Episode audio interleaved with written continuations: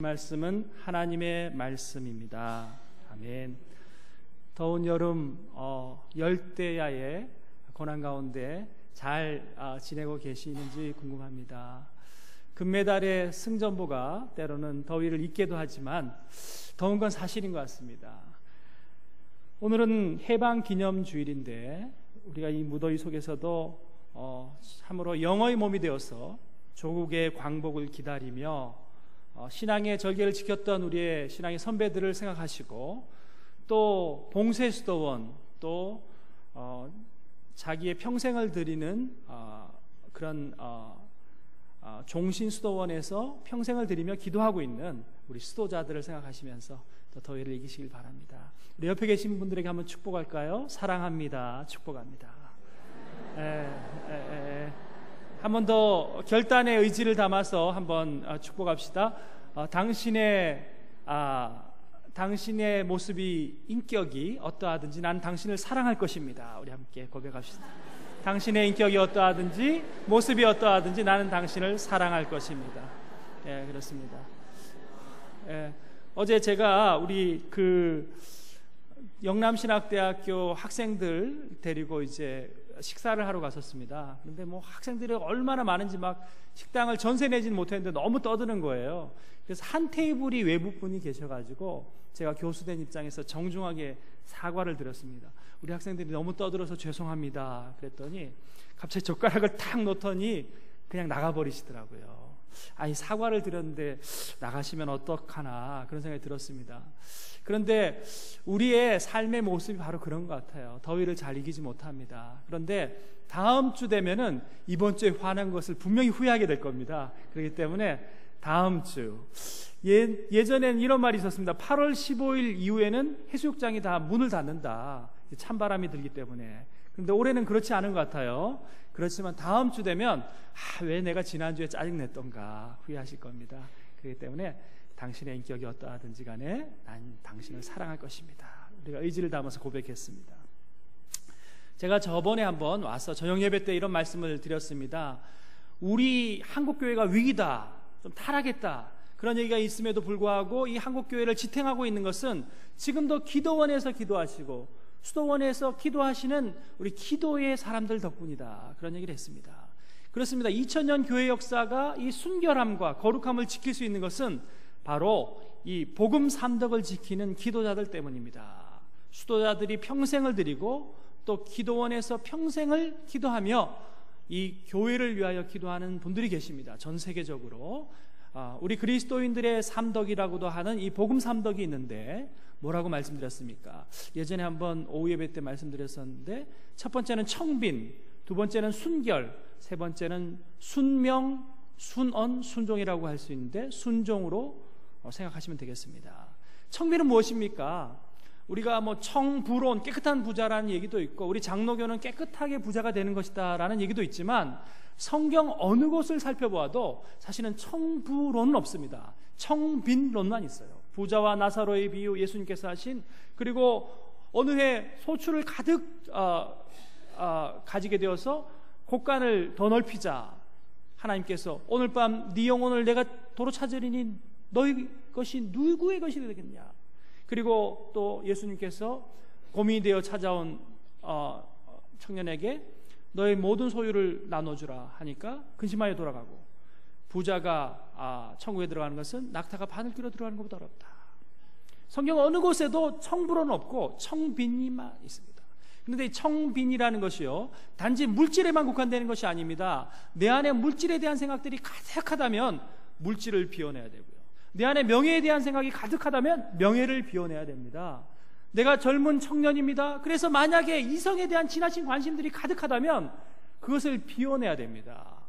내 안에 가득한 우상을 비워내지 않으면 내 안에 성령님과 말씀을 드릴 수 없는 거예요. 주의 임재를 경험할 수 없는 것입니다. 그리고 그냥 비우기만 비우면요. 비워진 소재된 마음에 일곱 귀신이 들어오는 거예요. 그렇기 때문에 다른 마음이 들어옵니다. 그렇기 때문에 말씀으로 성령님의 임재로 충만히 채워갈 때에 우리가 그리스도를 닮는 삶을 살 수 있습니다. 이것이 첫 번째 청빈이고요. 그래서 빌립보서 2장 5절 가운데 너희 안에 이 마음을 품으라 그리스도 예수의 마음이니 말씀하셨잖아요. 그는 근본 하나님과 동등 본체시나 동등됨을 취할 것으로 여기지 아니하시고 자기를 비워 케노시스 empty 이 케노시스 자기를 비워 자기를 비워 종의 형체를 가져 사람과 같이 되었고 여러분 두 번째는 아, 우리가 순결입니다. 사도 바울과 베드로 이방인의 사도 또 뭐 사도들의 제자 제자 중에 수제자 뭐 이렇게 얘기를 합니다만 이 사도 바울은 결혼을 안 하고 하나님께 드렸어요. 그래서 캐톨릭 성직자들은 종신 서원을 합니다. 하나님께 자기의 순정을 드립니다. 그런데 우리 개신교 성직자 목사님들은 어, 떻게 합니까? 베드로의 후예들이라고 얘기를 하죠. 그래서 결혼을 해서 뭐 성경에 베드로의 장모의 이야기도 나옵니다만 우리가 거룩한 가정을 하나님께 온전히 올려드립니다. 어떻게 보면요, 우리 개신교가 더 어려운지도 모르겠어요. 왜냐하면 자기 한 사람 하나님께 거룩하게 종신토록 사는 것보다 더 어려운 것은 아내와 자녀들과 모든 자녀 손에 신앙의 가문을 이루는 것이 어렵기 때문입니다. 그래서 우리는 high qualified family를 하나님께 드려야 하는 그런 거룩한 부담감을 가지고 살아가는 개신교도입니다. 그래서 레위기 19장 2절에 나 여호와 하나님이 거룩하니 너희도 거룩하라. 로마서 12장 1, 2절 말씀에 너희 몸을 하나님이 기뻐하신 거룩한 산 제사로 드리라. 그래서 우리가 거룩한 삶을 교회에서뿐만 아니라 6일간의 세상의 삶을 온전히 하나님께 드리려고 두 번째 순결한 삶을 하나님께 드립니다. 바로 거룩한 삶이죠. 마지막 세 번째가 순종입니다. 여기에 대해서는 조금의 의견 차이가 있다고 말씀드렸습니다. 교황과 추기형과 대주교와 주교와 평사제로 하이라키 구조에 있는 캐톨릭에서는 이것을 순명이라고 합니다. 명령에 복종한다. 그렇지만 우리는 그렇지 않습니다. 순언. 예수님께서 마태복음 4장 가운데 제자들을 부르실 때 너는 나를 따르라. 베드로와 요한과 야고보에게 말씀하신 것처럼 그리고 요한복음 21장 가운데 부활하신 주님께서 다시 디베라 바닷가에서 제자들에게 너는 나를 따르라 하신 그 예수님의 말씀에 따라가는 우리 개신교도들을 우리는 순언이라고 한다고 말씀드렸습니다. 순언이든 순명이든 가운데 우리는 순종하는 삶을 살아야 되는데 과연 참된 순종이란 무엇일까? 순종하는 삶이란 무엇일까에 대해서 오늘 말씀을 통해 은혜 나누려고 합니다. 사실 오늘 함께 읽었던 누가복음 14장의 말씀은요. 아, 죄송합니다. 누가복음 15장 11절 이하의 말씀은요. 우리 신학교에서는 절대 신학생들한테 어, 어디 가서 부임 설교라든지 어디 가서 청, 어, 그, 그 저녁 예배 초청을 받아서 설교를 할 때 절대 하지 말아야 될 설교 1순위로 꼽히고 있습니다. 왜 그렇게 했습니까? 너무 잘 알고 있는 설교예요. 우리가 어렸을 때 주일학교 때부터 탕자의 비율을 다 알고 있습니다. 중고등학교 때 들었습니다. 아니 또 목사님을 통해서 이미 다 들었던 본문입니다. 어떤 이야기입니까? 여러분 알고 있지 않습니까? 어떤 사람에게 두 아들이 있었습니다. 근데 둘째 아들이 재산에 자기의 분깃을 달라는 거예요. 그리고는 이웃 나라에 가서 허랑방탕하게 다 서버리고는 탕진하고 보니까 이제 그 나라 사람의 종이 되어서 돼지를 치며 주업 열매를 먹고 있습니다. 아니, 우리 아버지의 집에는 많은 종들인데 그 종들도 이런 주업 열매를 먹지 않는데 아버지의 집에 가야 되겠다. 그리고는 멀리서 아버지 죄송합니다. 내가 하나님과 하늘과 아버지께 죄를 지었습니다. 하면서 울면서 달려갔더니 이놈하고 노하실 아버지가 아니 목을 끼안고 울며 아들을 맞아 주시는 겁니다. 새 옷과 새 신발을 갈아 씌운 끼우고 아들을 상징하는 반지를 다시 끼워 주시고 그 집에 가장 살찐 송아지를 잡아서 잔치를 베푸는 겁니다. 아니 열심히 땀 흘려 일하던 큰 아들이 아니 돌아와 보니 아니 풍악 소리가 들리고 뭐 춤추는 소리가 들리는 겁니까? 종을 불러서 묻습니다. 이게 웬 소리냐? 아 당신의 둘째가 아니 아버지의 아들이 아, 건강히 다시 돌아오셔서 아버지가 기뻐서 이렇게 연애를 베풀었습니다. 화가 난 겁니다. 아니 여러 해 동안 나는 아버지의 명을 어기며 건을 순종했는데 아버지께서 내 이웃과 함께 내 벗들과 함께 염소 새끼 한 마리 잡아서 연회를 베푼 적이 없더니 저 둘째 아들 허랑방탕하게 자기 재산을 다 써버린 저 아들이 오니 아니 연회를 베푸는 게 말이 됩니까? 화가 나서 들어가지도 않습니다. 아버지가 나와서 뭐라고 말씀하십니까? 내 모든 소유는 다 네 것이다. 그러나 이 아들은 죽었다가 살았고 잃었다가 다시 얻었기로 우리가 즐거워하고 기뻐하는 것이 마땅하지 않느냐. 슬라이드를 잠깐 보겠습니다. 이 이야기를 잘 나타낸 그런 어, 어, 그림이 있습니다. 이 러시아의 페테로부르그의 에르미타주 박물관에 보관되어 있는 렘브란트의 최후 작품 중에 하나인 어, 탕자의 The, the Return of the Prodigal Son이라는 어, 아주 우리가 유명한 그림입니다. 우리가 다 접해서 아는 그림입니다. 이 그림을 보고 헨리 나웬이라는 위대한 영성가가 이렇게 해석을 했습니다. 빛이 아버지를 비추고 있잖아요. 그죠? 그 아버지를 비추고 있으니까 이 비유에 나오는 아버지는 하나님 아버지라는 거예요. 그런데 아버지가 눈을 감고 아들을 안고 있습니다. 그것은 육신의 눈으로 아들을 보는 것이 아니라 육신의 잣대로 방탕한 아들을 보는 것이 아니라 영의 눈으로 아들을 용서하고 사랑하시는 아버지를 나타내고 있다는 거예요. 그런데 저 좌측에 있는 키 큰 분이 바로 큰아들입니다. 큰아들이 보니까 기분이 나쁜 거예요. 그래서 갈등하고 있습니다. 아버지의 말에 순종해야 하느냐, 아니면 이 억울함을 탄원해야 하느냐. 그래서 깍지를 낀 손이 한쪽은 음으로, 한쪽은 명으로, 음, 명이 어, 구분되며 이 갈등 구조에 있는 큰아들의 심정을 표현하고 있는 것입니다. 여러분, 둘째 아들 한번 보십시오. 아, 다시 한번 그림을 비춰주세요. 둘째 아들의 머리는 완전히 개성을 상실한 까까머리가 되어버렸습니다. 신발 보십시오. 한쪽은 벗겨졌고 한쪽은 신겨져 반쯤은 있습니다. 얼마나 험한 시간을 살아왔는지를 알 수 있습니다. 그러나 옆에 단도를 차고 있는 것으로 봐서는 아직까지는 아들의 그, 그 가문의 아, 그런 표징을 가지고 있는 것입니다. 헬리나우에는 이 젖은 두 팔, 젖은 그 머리, 그리고 무릎을 꿇은 그 모습이 본연으로 돌아가려는 어린아이의 모습, 내지는 아, 인간의 최후의 모습, 죽기 일보 직전에 그런 모습들을 나타낸 것처럼 우리 인간이 영원한 하나님의 나라를 아, 사모하는 그 본연의 모습을 잘 그리고 있다. 이렇게 해석하고 있습니다. 여러분, 오늘 저는 오늘 아침 이 예배 가운데 여러분에게 이 세 가지의 관점에서 오늘 본문 말씀을 함께 나누려고 합니다. 여러분 하나의 퀴즈를 드리겠습니다. 오늘 본문의 이 우리가 너무나도 잘 알고 있는 이 탕자의 비유에 주인공은 과연 누구겠습니까? 우리는 이 탕자의 비유의 주인공이 이 탕자라고 생각을 합니다. 저도 중등부 때 이 탕자의 비유, 이 탕자의 이야기를 연극으로 했었는데 제가 탕자의 역할을 맡은 적이 있었는데요. 왜 탕자의 비유라고 합니까? 그런데 오늘 함께 읽은 누가복음 15장 11절에 32절 말씀을 보니까 탕자라는 표현이 전혀 나오지 않고 있어요. 한번 찾으신 분 손 들어 주십시오. 없죠. 그죠? 탕자라는 글이 나오지 않는데 왜 우리는 탕자라고 말하고 있는가요?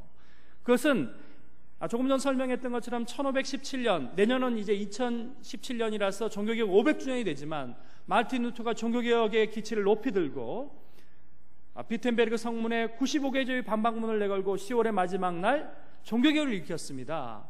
그래서 라틴어로 이전에 번역되었던 성경들이 그래서 성직자만 읽을 수 있었던 성경들이 구약의 히브리어, 신약의 헬라어가 이제 라틴어, 그리스 로마 문화, 특별히 로마의 아, 국교화가 되면서 라틴어로 번역되었던 성경들이 이제는 자국어로 다 번역되는 겁니다. 우리 한글 성경을 읽는 것처럼요.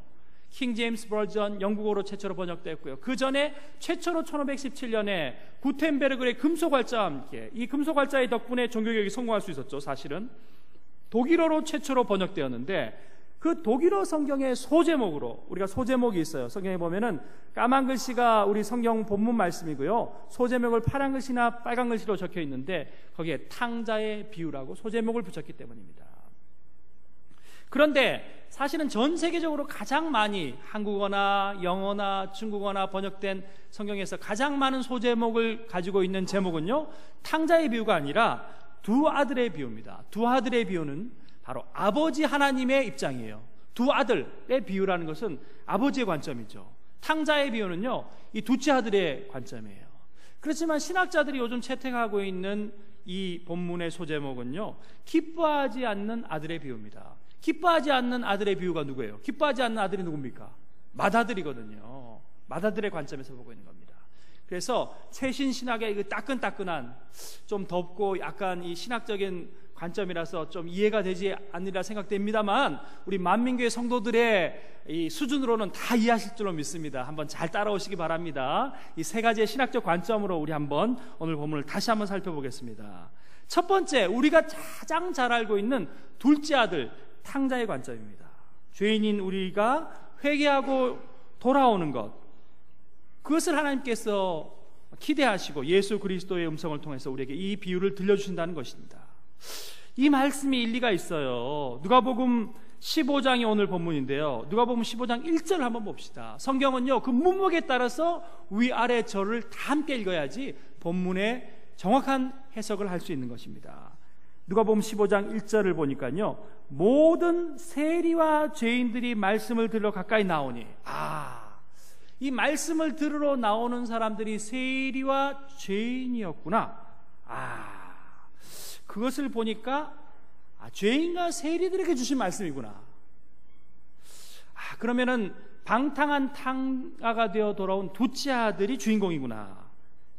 그리고요, 오늘 본문 누가복음 15장은요, 점강적, 점층적, 점강적 이 비유 아시죠? 국어 시간에 고등학교 때 배우셨을 거예요. 점층법. 점층법은 계속 넓혀져 나가고 높여져 나가는 거예요. 점강법은 계속 좁혀져 가는 거죠.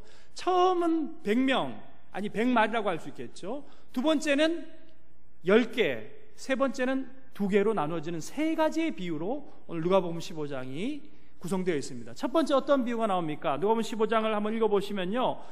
잃어버린 한 마리 양의 비유가 나옵니다. 100마리 양이 있는 어떤 사람이요. 99마리 양을 그대로 두고 한 마리 잃어버린 양을 찾아 찾아내며 기뻐하지 않겠느냐. 죄인 하나가 돌아옴을 이처럼 기뻐하느니라 말씀하고요. 그 다음 조금 줄여서 점강적인 비유로 어떤 여인이 열 드라크마, 드라크마는 은전이거든요. 실버 코인. 열 드라크마가 있는데 아홉 개의 드라크마가 있는데 한 드라크마를 잃어버렸어요. 100원 중에 10원을 잃어버렸는데 잃어버린 한 드라크마를 찾은 즉 기뻐하지 않겠느냐. 회개하고 돌아온 죄인의 모습 가운데 기쁨이 더하도다. 말씀하고 있습니다. 그리고 다시 점강적인 표현으로 두 아들의 비유가 나오는 거예요. 큰 아들과 둘째 아들 비유. 잃어버린 둘째 아들이 돌아왔으니 기뻐하지 않겠느냐. 이것으로 봐서 이 탕자가 주인공이다. 왜냐하면은 돌아온 탕자, 방탕한 아들이 그 포커스다. 그렇게 해석하는 분들이 있습니다. 또 두 번째 비유가 있습니다. 두 번째 비유는 바로 신학자 여아킴 예레미야스의 비유인데요. 바로 아버지가 오늘 비유의 오늘 본문의 주인공이라는 거예요. 왜 그렇겠습니까, 여러분? 신학자들의 의견에 의하면요. 오늘 본문의 비유에는 어머니가 나타나지 않아요. 어머니가. 어머니가 없어요. 어머니가 만약 계셨으면 어떻겠습니까? 둘째 아들이 돌아오면요. 버선발로 막 나갔어요. 막 아빠는 목을 감고 막 울며 아들을 맞고 살찐 송아지를 잡았지만 엄마는 어떻게 했겠습니까? 막 등짝을 내리치면서 이놈아 어디 갔다 왔느냐? 네가 방탕하게 다 쓰고 다룰 수 있느냐? 치마 폭에 막 아버지 노여하실까 봐 감추었겠죠. 그런 극성스러움, 감정이입들을 아, 절제하고 오늘 본문은 표현되어 있습니다. 왜 하나님께서 예수 그리스도를 통해서 오늘 본문 가운데 어머니를 제외시키고 말씀하셨겠습니까? 신학자들은 바로 아버지의 마음을 알라는 것. 하나님 아버지의 마음, 그 마음은 무엇입니까? 바로 용서입니다. 이제 예수님께서 오늘 본문에는 나오지 않지만 본문을 계속 읽어 나가면요. 누가복음 후반부에 십자가를 지시고 우리 인류를 대속하신 구원의 놀라운 은혜를 베푸십니다. 창세기부터 보면요. 아담과 하와의 타락 이후 창세기에 가죽옷을 지어서 아담과 하우 결국 희생제사 예수 그리스도의 십자가 가죽옷은 바로 그것 어린 양 예수 그리스도를 상징하는 것이죠.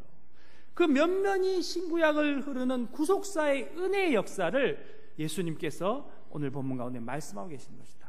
바로 하나님 아버지의 마음을 말씀하시는 것이다. 이렇게 보는 것이 두 번째 해석입니다. 마지막 세 번째의 해석은 바로 큰아들이 주인공이라는 거예요. 이것은 프레드릭 윌리엄 단커 등의 신학자들에 의한 아, 의견인데요. 헬린 아우엔도 이 의견을 따르고 있습니다. 그래서 그들은 기뻐하지 않는 아들, 큰 아들의 비유다. 몸은 아버지 집에 계속 있지만 아버지의 사랑을 오해하고 마음을 잃어버렸던 아들, 그 바로 그 아들이 우리의 모습이다. 그렇게 해석하고 있습니다. 한번 헨리 나우엔의 해석을 읽어드리겠습니다. 나 자신은 매우 책임감이 강하고 전통적이며 가정 중심적인 사람이었다. 나는 분명 큰아들이었다. 난 아버지의 농장에서 열심히 일해왔지만 집에 거하는 그 기쁨을 전혀 맛보지 못하였다. 내가 누렸던 그 특권을 감사하기보다는 오히려 불평불만하는 사람이 되어버렸다. 그러기에 나는 어쩌면 둘째 아들만큼이나 탕자로 살아왔을 수도 있다는 생각이 들었다. 그렇습니다. 우리가 아는 것처럼 헬리나 외에는 하버드와 예일에서 가르치는 교수였습니다. 세계 최고의 학교에서 가르치는 명성 있는 교수였습니다. 그런데 그가 토론토 북부의 라르시 공동체 데이브레이크에 와봤더니요. 거기는 내일을 모르고 살아가는 장애우들이 있었습니다. 아담이라는 한 장애우를 통하여서 자기의 남은 인생의 후반전을 어떻게 살아야 될지를 깨닫게 된 거예요. 나는 큰 아들로, 나는 어, 나는 성직자로, 교수로 정말 하나님의 집에 거하며 살아왔지만 알고 봤더니 그것이 아니었다는 거예요. 그것은 진정한 순종이 아니었다는 거예요. 순명과 순원이 아니라 순종 한문 글자 그대로 그 말씀을 듣고 그대로 행하며 살아오지 않았던 자신을 발견하게 됩니다. 그리고 모든 대학 교수의 직을 초계와 같이 버리고 남은 인생을 데이브레이크에서 토론토 북부의 그 데이브레이크에서 장애인들과 같이 그 수도원에서 함께 먹고 마시며 살며 그렇게 보내다가 세상을 떠납니다. 여러분 왜 이 세 번째 큰 아들이 이 본문의 주인공일까요? 이 신학자들의 의견에 의하면요. 누가 보면 15장 다시 1절, 2절 한번 봅시다. 모든 세리와 죄인들이 말씀을 들어 가까이 나오니까 1절입니다. 근데 2절을 보십시오. 누가 보면 15장 2절. 바리새인과 서기관들이 수군거려 이르되 이 사람이 죄인을 영접하고 음식을 같이 먹는다 하더라. 예수께서 그들에게 이 비유로 이르시되 아 그들은 바리새인과 서기관이었던 거예요. 바로 마다들 그리고 뒤에 누가 보면 18장에 어떤 비유가 나옵니까? 바리새인들이 이렇게 기도합니다. 나이는 일주일에 1회를 일주일이 1회죠. 아 죄송합니다. 1회 중 이틀을 하나님 앞에 금식하고 소득의 11조를 드립니다. 저 죄인과 같지 않습니다. 죄인은 가슴을 치며 나는 죄인으로소이다. 여러분 어쩌면 바로 마다들 바리새인과 서기관과 같은 모습이 바로 우리의 모습은 아닐까요? 헬리나오는 그렇게 우리에게 묻고 있는 것입니다.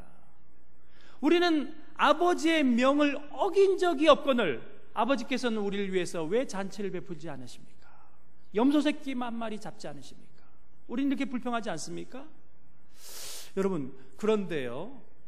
우리는 교회의 마당을 열심히 밟습니다. 아니, 우리가 교회를 떠난 적도 없습니다. 아니, 이 교회를 건축하느라고 내 일생을 들였고 내가 헌신하였습니다. 그런데 위기의 순간엔 교회를 떠났던 사람들이 다시 돌아오거든요. 그들을 용서하고 받아줍니까? 내 남편과 내 아내와 내 자녀를 받아주고 있습니까? 예수님께서 말씀하십니다. 먼저 된 자가 나중되고 나중된 자가 먼저 되리라.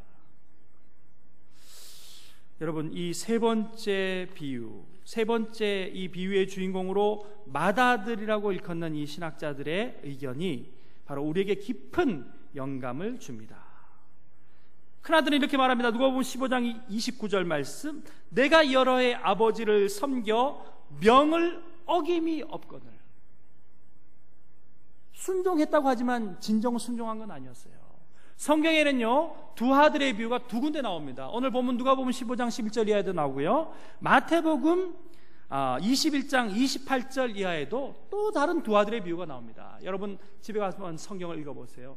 그것은 포도원에 보내려는 두 아들의 비유인데요. 아버지 하나님이 또 아버지로 나옵니다. 그런데 두 아들에게 뭐라고 말합니까?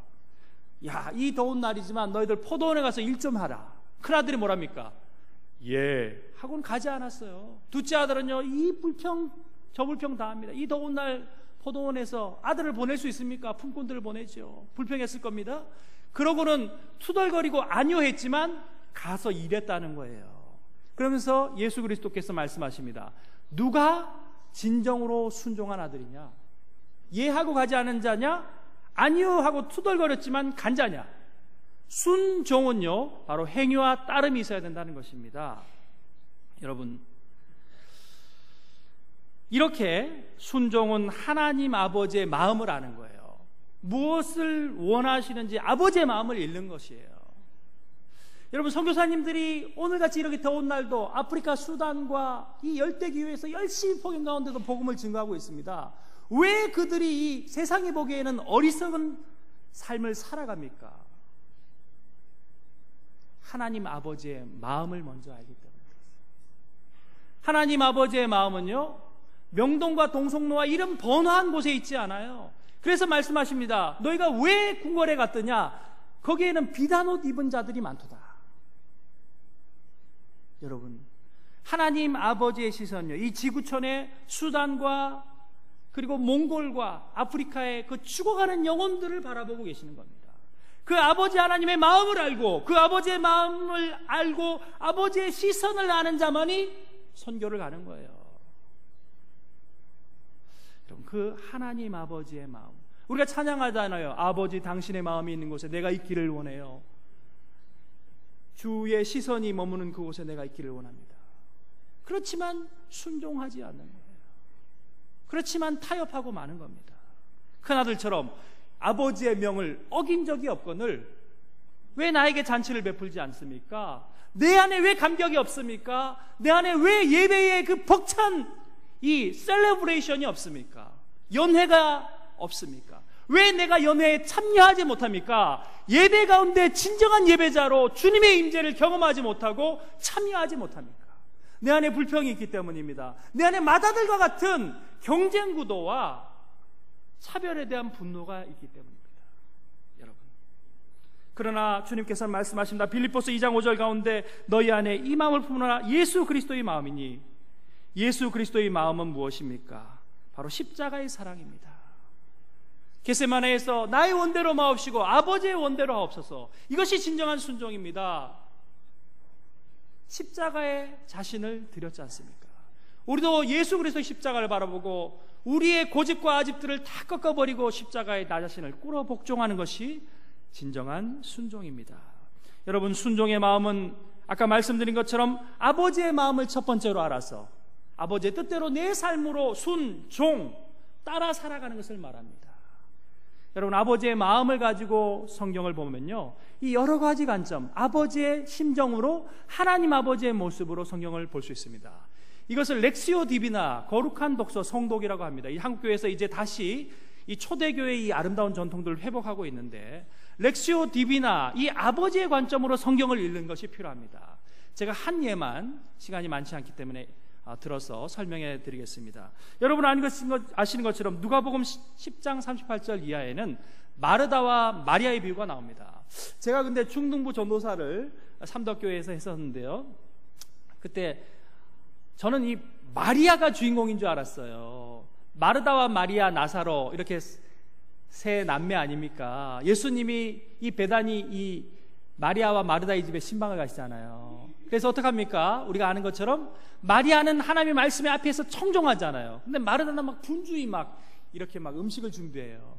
그래서 이 중등부 아이들한테 좀 잘 설명하려고 마르다, 마리아, 나사람이 헷갈릴까봐 마리아는 다 아니까 마리아는 말씀이 마르다는 분주. 그래서 말씀이처럼 살아요, 중등부 여러분. 어? 분주가 되면 안 돼요. 그런데 하필이면 우리 중등부 선생님 중에 여자 선생님 중에 이름이 분주가 있었어요. 그래가지고 끝나고 나서 전사님 제 이름을 제가 싫으신 거죠. 그런데 하여튼 이 해석은 잘못된 해석일 수 있다는 거예요. 여러분 목사님이 신방을 오셨다고 생각을 해보여요. 어떡합니까? 계속 아이고 배, 배 깎고 아이고 포도 막 아이고 막 권사님들이 김지사 앉아요 앉아 어, 목사님 이 더운 날 신방 오셨는데 말씀을 들어야지 하, 떡도 내놓고 막 미역국도 끓이고 막 홍차 막 매실차도 꺼내놓고 왜 그럽니까 우리가 말씀이 싫어서 그럽니까? 이 더운 여름에 우리 집에 오신 목사님과 신방대원 권사님들 땀 흘리는데 땀이라도 식히려고 뭔가 한 가지라도 대접하라는 마음 아닙니까? 그죠? 그래서요, 한번 자세히 보세요. 오늘 집에 가서 한번 읽어보세요. 누가 보면 10장 38절 이하를 다시 보면요. 아버지의 시선으로, 렉시오 디비나로 성경을 읽으면요. 다른 관점이 보여요. 본문을 자세히 읽어보면요. 마리아에게 얘기하지 않으세요. 요한복음 38장 10절 이하에 보면요. 마르다야, 마르다야. 우리도 자식이 10명 있어도 손가락 깨물어 안 아픈 손가락 없지만 그래도 내가 어려울 때 공부 제대로 못 시킨 아들, 좀 자랄 때 모나가지고 좀 방황하던 아들이 딸이 더 눈에 밟히지 않습니까? 그죠? 예수님도 마찬가지였어요. 그 마르다의 심정을 아신 거예요. 그래서 마르다야, 마르다야, 네가 많은 일로 염려하지만 몇 가지든지 한 가지만 족하다. 마르다야, 마르다야. 마리아에게 얘기하시는 본문이 아니에요, 여러분. 그것이 바로 아버지의 마음으로 성경을 읽는 방법입니다. 그렇게 볼 때 창세기부터 다시 하나님 아버지의 마음이 읽혀집니다. 아담과 하하가 분명히 선악과를 따먹고 죄 가운데 있었습니다. 타락했습니다. 에덴에서 쫓겨났습니다. 그런데 창세기 3장 9절 보니까요. 선악과를 따먹고 숨은 아담에게 네가 어디 있느냐? 애타게 찾으시는 아버지의 모습이 성경에 나타나 있습니다. 여러분 그렇습니다. 주님께서는 오늘도 우리를 찾고 계십니다. 우리 맏아들 같이 그저 교회 마당만 밟고 Sunday Christian으로 그저 명목상 그리스도인으로 살아가는 우리 큰아들과 같은 우리 그저 순종한지 알고 있었던 우리를 헌신자로 부르고 계시는 겁니다. 아버지의 마음을 알라고 부르고 계시는 겁니다. 여러분 슬라이드를 한번 보겠습니다. 조영남이라는 가수가 있습니다. 우리가 유명한 가수로 잘 알고 있습니다. 이분이 예수의 삿발을 잡다 이런 책을 내셨는데요. 우리가 아는 것처럼 이분이 젊은 시절에 동신교회 성가대였어요. 서울 동신교회 성가대에서 얼마나 찬양을 잘하는지 우리 친구인 윤영주 장로님의 얘기를 들어보니까 세시봉 콘서트에서 그런 얘기를 하시더라고요. 아니 너무 찬양이 은혜로웠다는 거예요. 그래서 여러분 아시는 것처럼 군에서 말년휴가를 나와서 빌리 그레암 집회 때 나 같은 죄인 살리신 Amazing Grace를 불러가지고 빌리 그레암의 초청으로 플로리다에 있는 트리니티 신학교의 신학생으로 가지 않습니까? 그런데 이혼을 하고 그리고 돌아와서 또 결혼을 하고 또 이혼을 하고 허랑방탕한 사람이 되어서 화투장 그림을 그리다가 위작 대작 판정을 받고 위기에 처해 있습니다. 여러분 그런데 그의 책이 조영남 씨가 지은 예수의 삿발을 잡다 이 책을 읽어보면요 이런 이야기가 나옵니다. 그의 아버지는 장터에서 노름하던 사람이었다는 거예요. 이름이 조승초 씨입니다. 그의 어머니는 그런 아버지를 위해서 간절히 기도하던 어머니 어, 동신교회 김정신 권사님이었다는 거예요. 자기 안에 이 두 마음이 공존해서 계속 싸우고 있다는 거예요. 그런데 자기 아버지가 보니까 하, 이거 나는 열심히 노름하고 즐겁게 세상 가운데 살아야 되는데 가족을 어디 맡겨야 되는데 맡길 데가 없었어요. 그래서 동신교회 맡겼다는 거예요. 그래서 조영남 씨가 국민학교 5학년 때 가족들을 다 교회 보내고 자기는 열심히 노름했다는 거예요. 그런데 갑자기 중풍이 들었습니다. 병드니까 이제 다시 아내에게 돌아왔어요.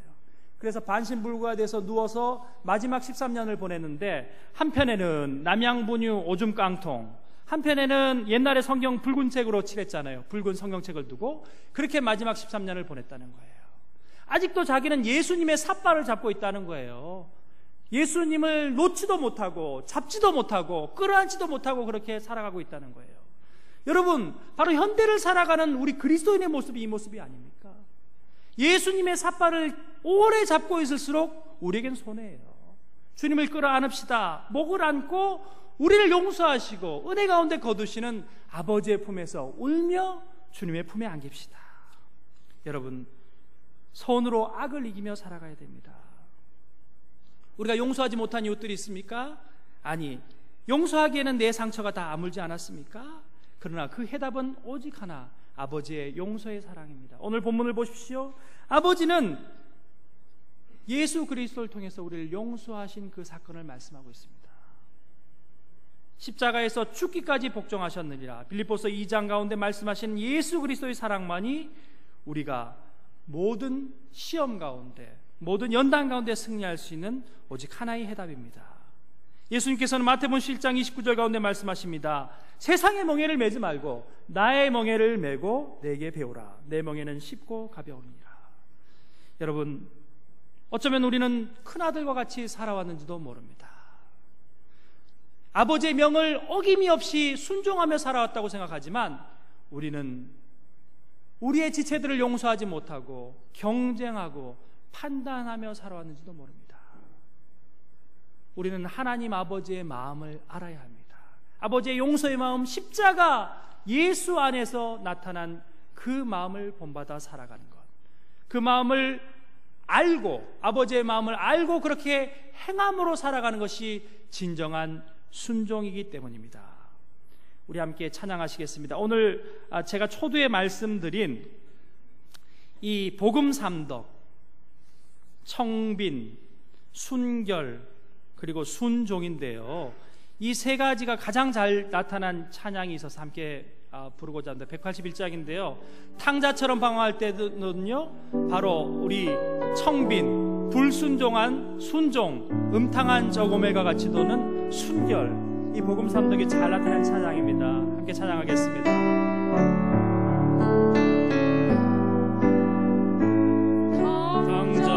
강자처럼 항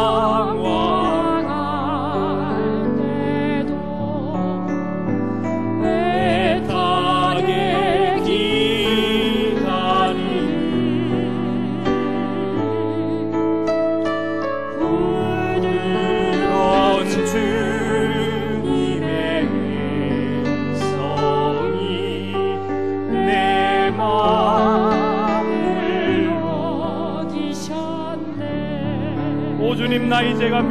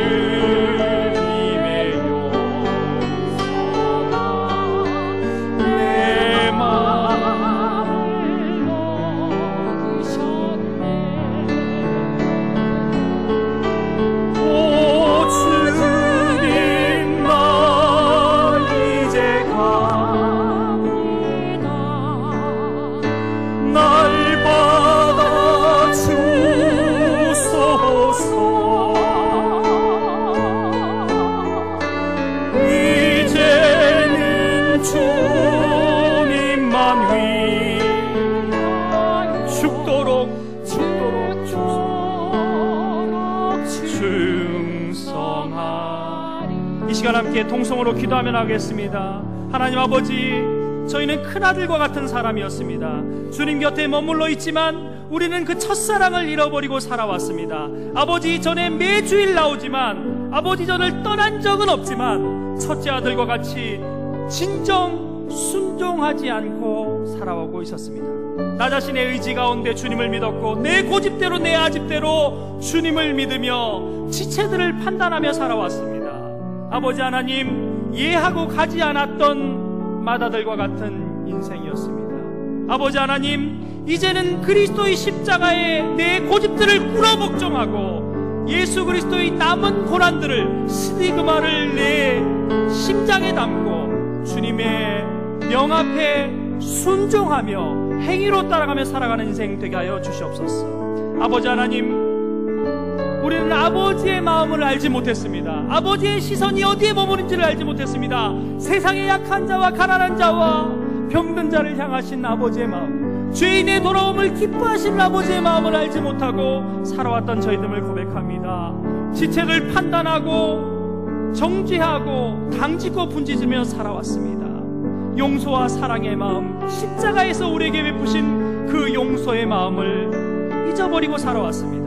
아버지 하나님, 나로서는 용서할 힘도 없고 그럴 위치도 되지 않지만 아버지 하나님께서 하라고 명하시니 용서하며 살아가겠습니다. 내 남편을, 내 아내를, 내 자녀를, 내 지체와 내 이웃들을, 내 원수를 사랑하며 용서하며 살아가기를 다짐합니다. 주여, 순종의 사람 되게 하여 주옵소서.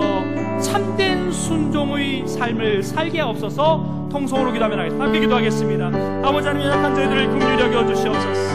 아버지 하나님 우리는 큰 아들과 같은 사람이었습니다. 아버지 저를 떠난 적이 없고 명을 어긴 적이 없다고 자부하면서도 진정 순종하지 못하는 사람들이었음을 고백합니다. 용서하지 못하는 삶을 살았음을 고백합니다. 아버지 하나님 이해하고 가지 않았던 불순종의 사람이었고 아버지의 마음을 알지 못하고 아버지의 시선을 깨닫지 못하며 살아왔습니다.